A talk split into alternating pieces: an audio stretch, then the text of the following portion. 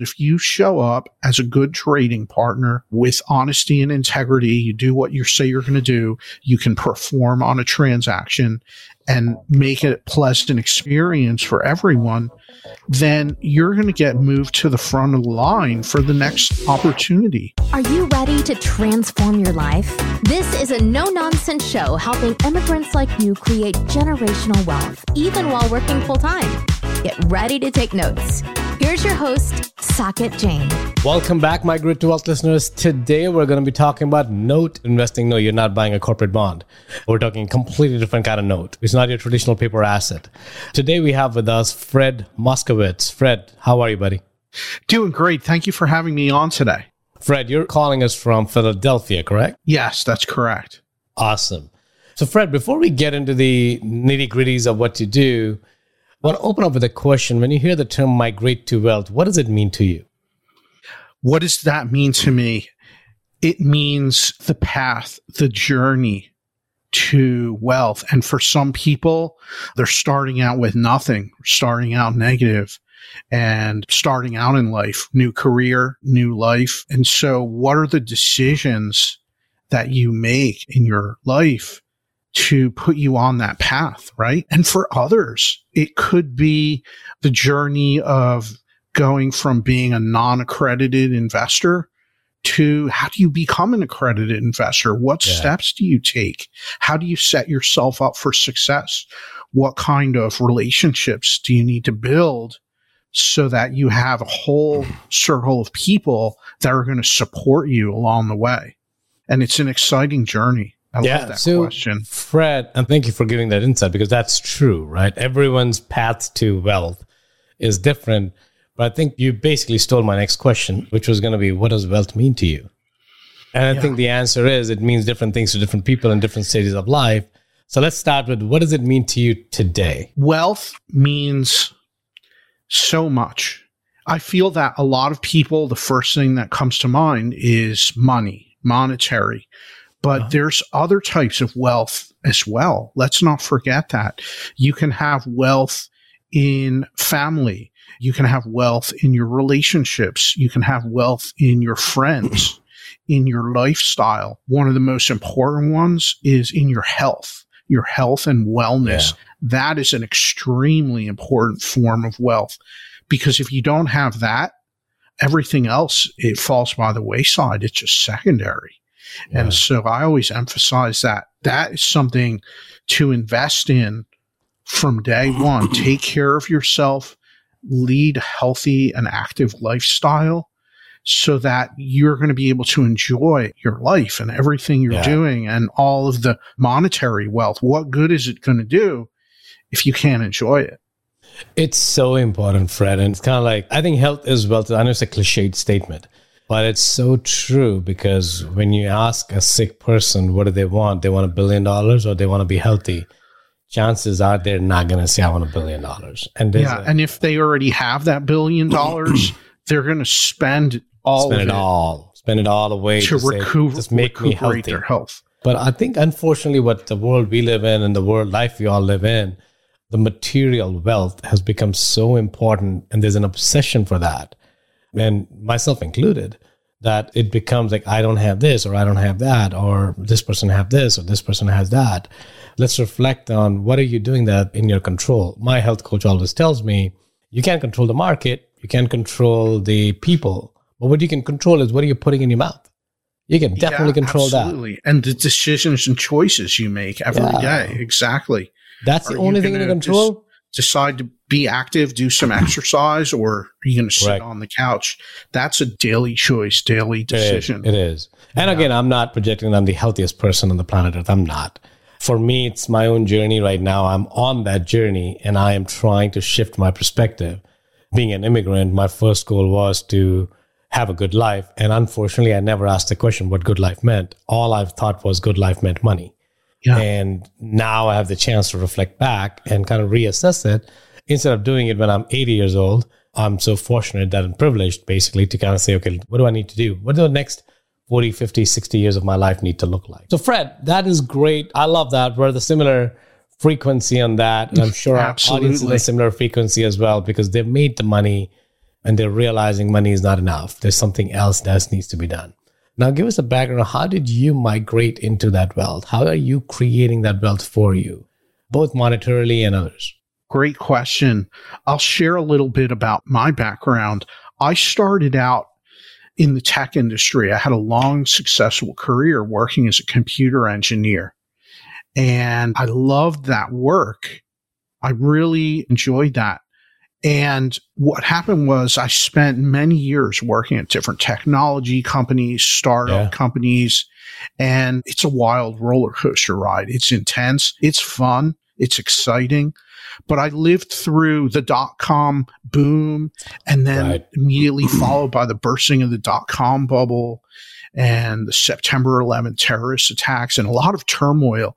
And I realized that I was right. taking way too risk, too much risk because the income from my job was the only income I had. It was that paycheck. Right. And that was it. And so I came to this realization that I needed to diversify my income sources. And so with that, I turned alternative investments, started investing in real estate. And after a few years, got involved in note investing, investing in mortgage notes, which is the finance side of real estate investing. Uh-huh. And I really enjoy investing in assets. The whole idea of buying and building assets that we can control and manage and add value. And that creates such an impact monetarily to us. And so that's been my focus. That's been my so how focus. did you find note investors? So understand real estate mm-hmm. because, you know, people are telling you to buy rental properties, do this, do that. There's so much messaging around that in that noisy world of buying rental properties and owning them and or buy multifamily or buy this mm-hmm. or buy that how did you discover note investing well it was through my education my education around real estate where i noticed any book i picked up about real estate investing there might be a little mention of seller financing selling a property and creating a mortgage and note investing and that type of thing. But through some relationships, I had been offered an opportunity to buy notes, buy mm-hmm. notes that were in place already. They were originated by a bank and they were sold on the secondary market. Yeah. And so when I saw that opportunity, I recognized it right away and I got involved and that's how it started. It was about 13 years ago. So I've been, nice. been involved with this for a while and over time, expanded to buying several notes here and there.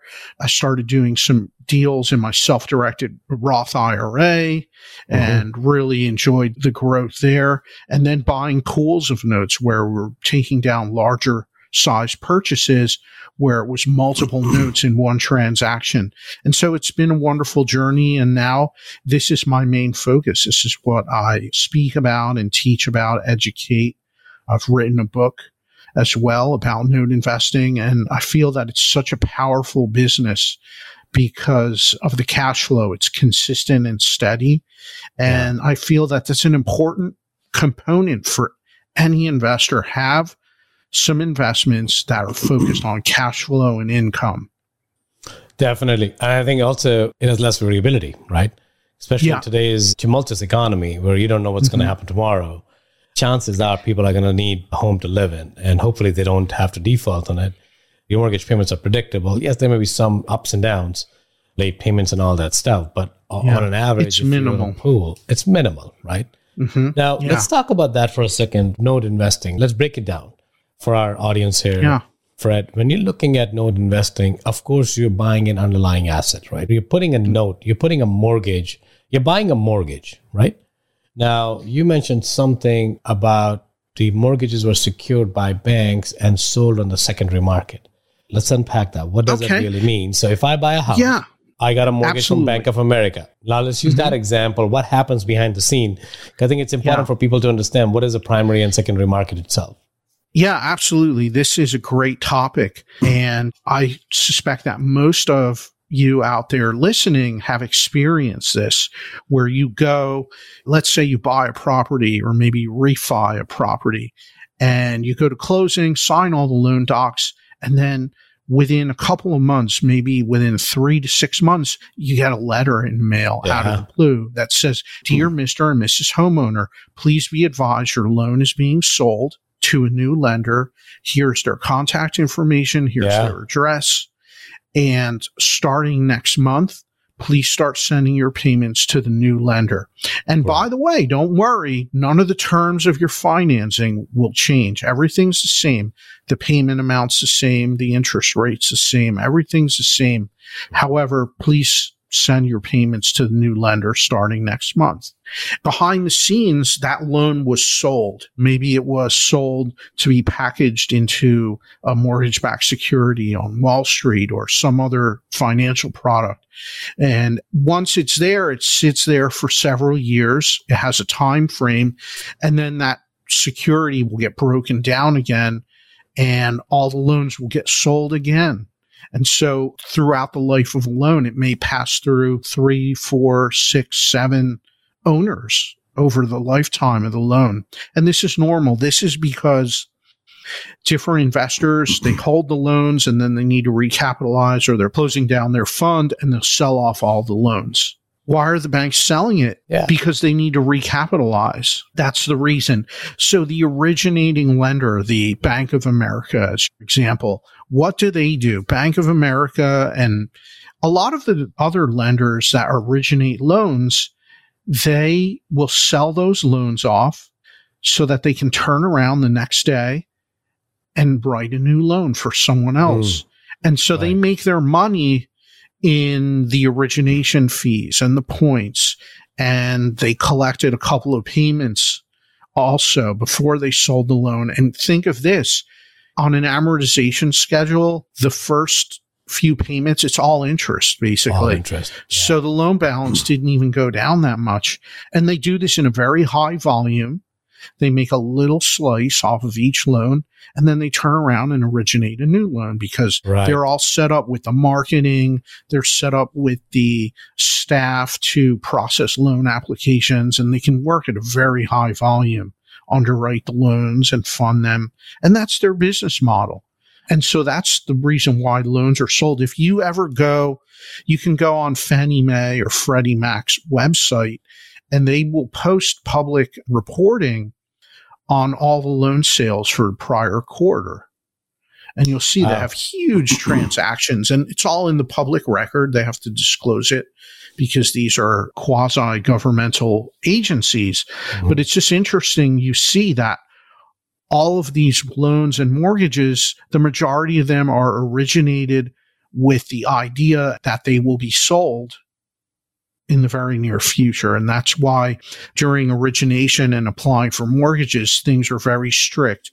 You'll notice every hmm. box has to be checked. Every I has to be dotted. And this is why, because if a loan becomes non-conforming for any reason, it can't be sold and then it gets valued differently and priced differently and all these dynamics take place. And yeah. so this is hmm. what goes into creating the financing that's used on the majority of residential homes all over the USA. Awesome. So I think you used the term non-conforming. That basically means the loans that are not backed by Freddie or Fannie, correct?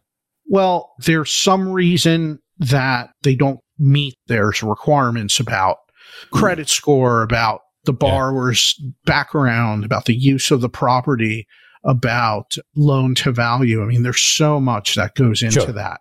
Yeah. yeah. I think that makes sense. Um, that sometimes there could be a documentation issue that causes yeah. nothing wrong with the person borrowing the loan. They took out the loan, they're paying fine and doing everything as promised, but maybe there's some kind of a documentation issue that happened and it's not been addressed. And we saw a lot of that during the era of 2006, 2007 when mortgages were being created at a super fast rate, yeah. there ended up being quite a bit of documentation issues.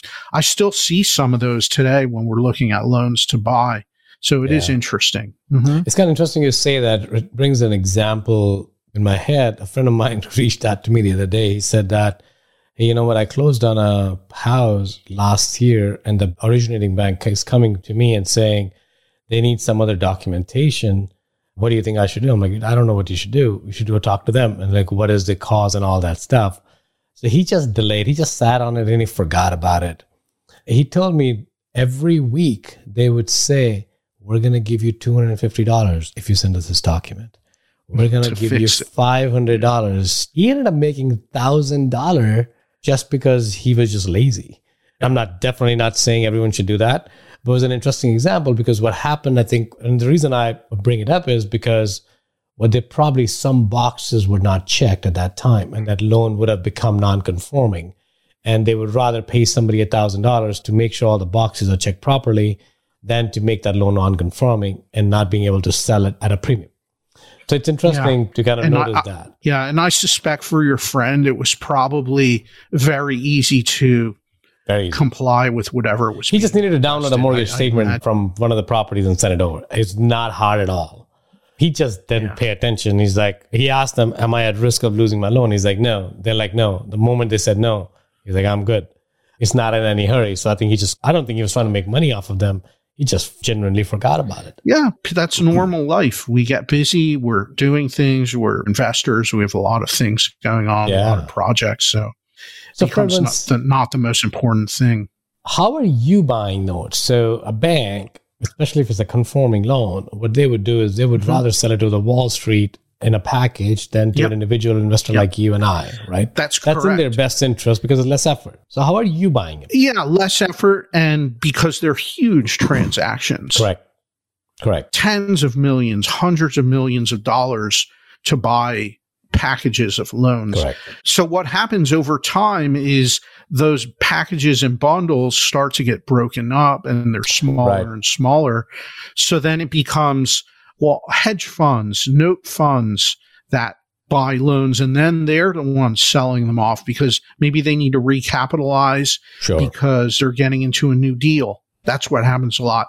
I buy notes from individual investors. We buy from note funds hedge funds that we have relationships with. A lot of times it's liquidity. Someone needs liquidity. There's nothing wrong with the loans. They just need liquidity for their next deal. And so they'll sell those off because they can make a higher rate of return somewhere else. Yeah. And this is the normal course of action for any investor, whether it's real estate or any other asset. If you have an opportunity to earn a higher rate of return, you'll sell your assets off, maybe even at a nice discount to make things happen quickly so that you can get into your next deal and move forward. Maybe it's a Got larger, it. larger deal and more profitable. This is what happens. And so how do we get access to that? It's through relationships. Yeah. Everything's relationship based. And for us as note investors, if you show up as a good trading partner, with honesty and integrity. You do what you say you're going to do. You can perform on a transaction and make it a pleasant experience for everyone. Then you're going to get moved to the front of the line for the next opportunity. You're going to yeah. get those calls. This works very much the same way in the multifamily space, right? Buyers and investors that can perform do what they say they're going to do. Right. They're the ones that get the first calls on a new deal sure. that comes up. Yeah. And so Very it's true. all about positioning yourself the way you show up in life, the way you show up in business and the reputation that you have. It opens up many doors. Correct. I think that makes sense. So, for if somebody's interested in looking at a loan, uh, looking at note investing, mm-hmm. what are the steps and how do they assess the risk? Yeah, that's a great question really before starting out, there's two ways to get started in note investing. The first one is to buy notes and build a portfolio of notes. This is what I call the active investment model, where you're mm-hmm. analyzing notes and buying them and building a portfolio. Now, there's also a passive approach, which is where you're investing in a note fund. And for someone maybe that doesn't have time because they're a busy professional or business owner, then they want to invest passively where you invest yeah. with the note fund and then you receive a passive rate of return. And sure. the fund managers are the ones that buy the notes. They do mm-hmm. the due diligence. They find them. They have the relationships in place. They manage the portfolio, do a lot of the heavy lifting on that.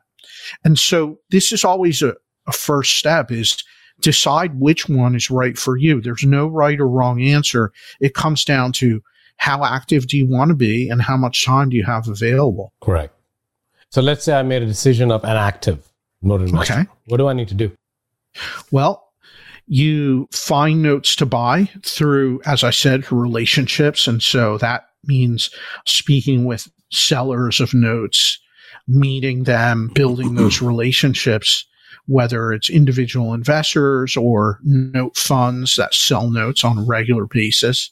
Got it. You just search it on Google. Can you find it, or that's not where you find not, it? I wouldn't recommend that because you can find them, but you can find a lot of unscrupulous yeah. players out there as well. Right. And so I always recommend attend investment events, attend right. conferences and events, specifically ones that are focused around note investing, because when you do that, you're going to get in a room with hundreds of note investors. Yeah. And there's people buying and selling notes. This is where the deals get done. It's all through building personal relationships. And so I always say that's a great place to start. If you're involved in a local REIA, real estate investment group, mm-hmm. anywhere in the country, yes, everyone there is focused on real estate investing, but I find that there's always a couple of folks in the room, couple guys and girls in the back of the room that are note investors maybe they sell some properties on owner financing they have notes yeah. or maybe they buy notes on the secondary market like we do and so that's a great place to start but definitely attending events and conferences is the way to go how do you assess the risk mm-hmm. Yeah assessing the risk you perform due diligence and that's a very involved process i talk about it in my book i have several chapters dedicated to performing due diligence on notes but you analyze many factors such as the borrower, their credit score. You look at the track record and history on the note, the payment history. You look at the real estate, the property itself. What's the property value? What is the equity position protecting your note? What's the local real estate market like? And so you can look at all of these different factors as well as look at the note seller. What's their reputation? How do they perform on a transaction? Do they do everything they're promised they would do? These are all aspects to look at when you're buying notes. Got it. And is there a course? Is there something that they can learn? Is it book? Is it learn by doing? All of the above? What are your recommendations? I would say all, yeah, all of the above. Definitely, there's a lot of great books about note investing. There are courses of all kinds that focus on different aspects of it as well. I like the idea of note funds are a great way to learn by getting involved with one as well because you have other people that are experienced involved. And so you benefit from that as an investor. Education is super important. It's about education and about surrounding yourself with other people that are successful and like minded. Awesome. Well, Fred, this has been awesome discussion. But we can go on and on. I love note investing. I love anything to create passive income. I've done it myself. Yeah. As we were talking before we went on air. I don't do it actively. That's not the active stream of business or work of income stream that I have, but it's a one more tool in your arsenal that you that I would yeah. recommend people at least evaluating in. Absolutely. Yeah. And I just want to add one thing notes.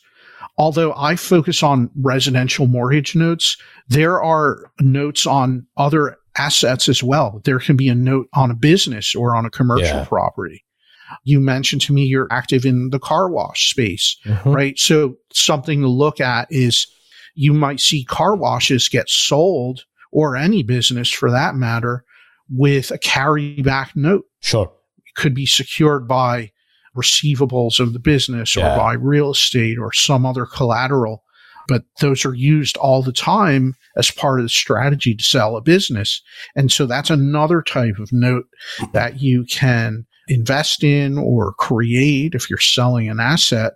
You don't need to take all cash, uh, especially if you don't need it. Why not set yourself up to earn a rate of return on your money. Yeah.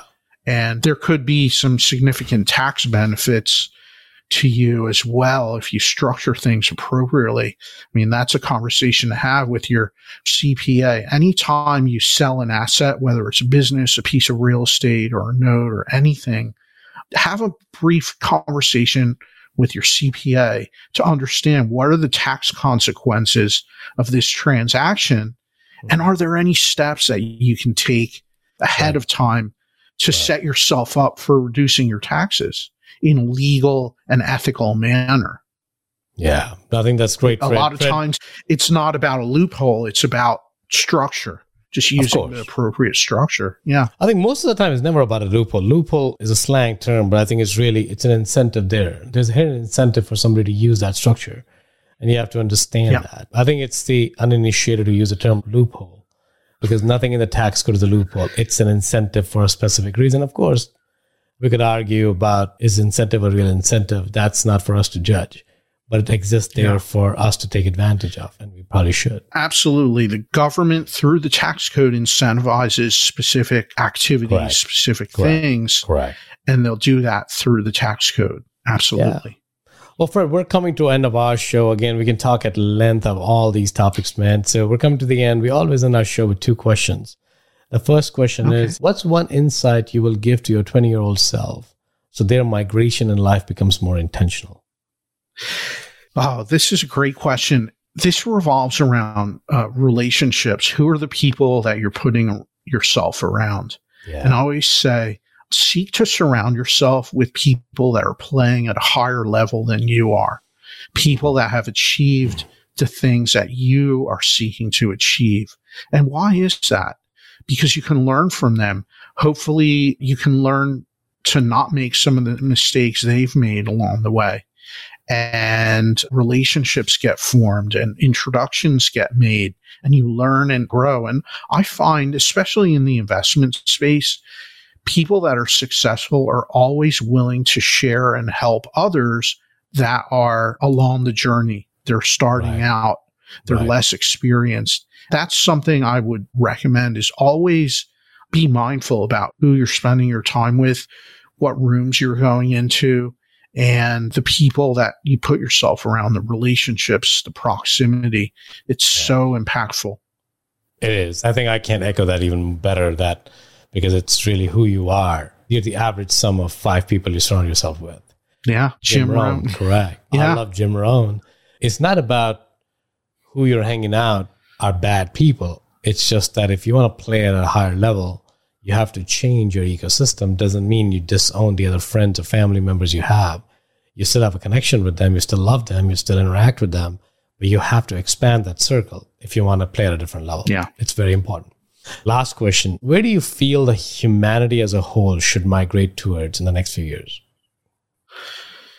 I feel that there's a lot of dis- division being promoted all throughout yeah. the world. It's being promoted in media and people that have good friendships, relationships arguing over things that really don't matter and they let that get right. in the way and impact them.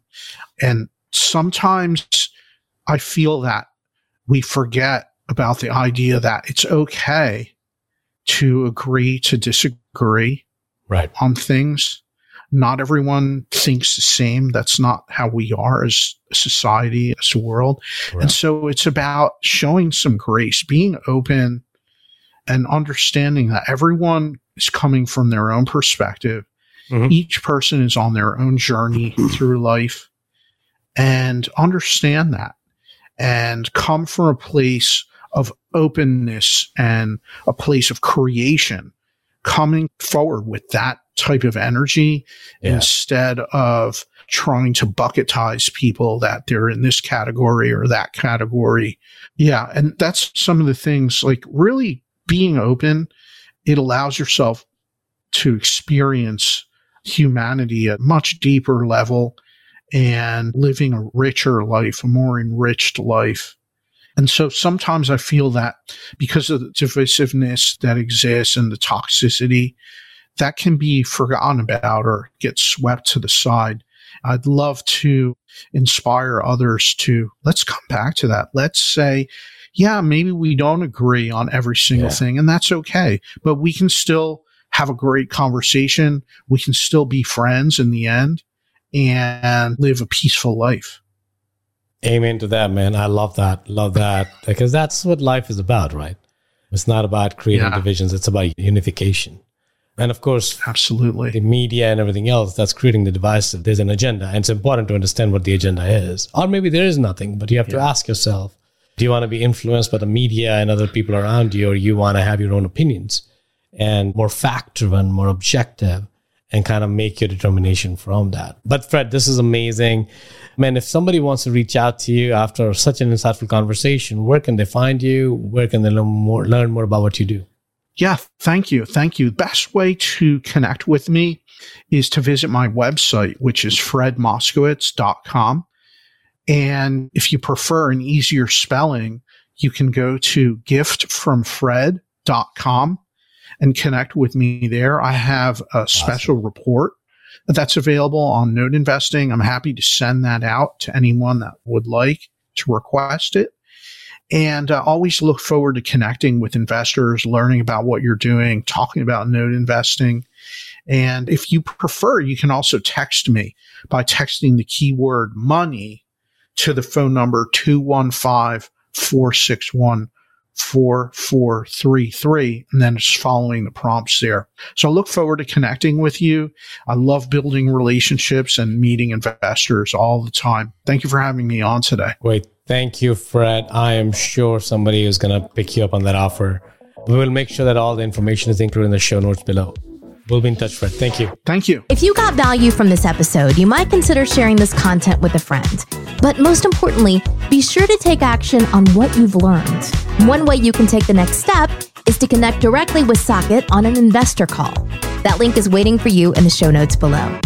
The content of this podcast is for informational purposes only. Please consult your own advisors when making any investment decisions. Keep listening. We'll see you on the next episode.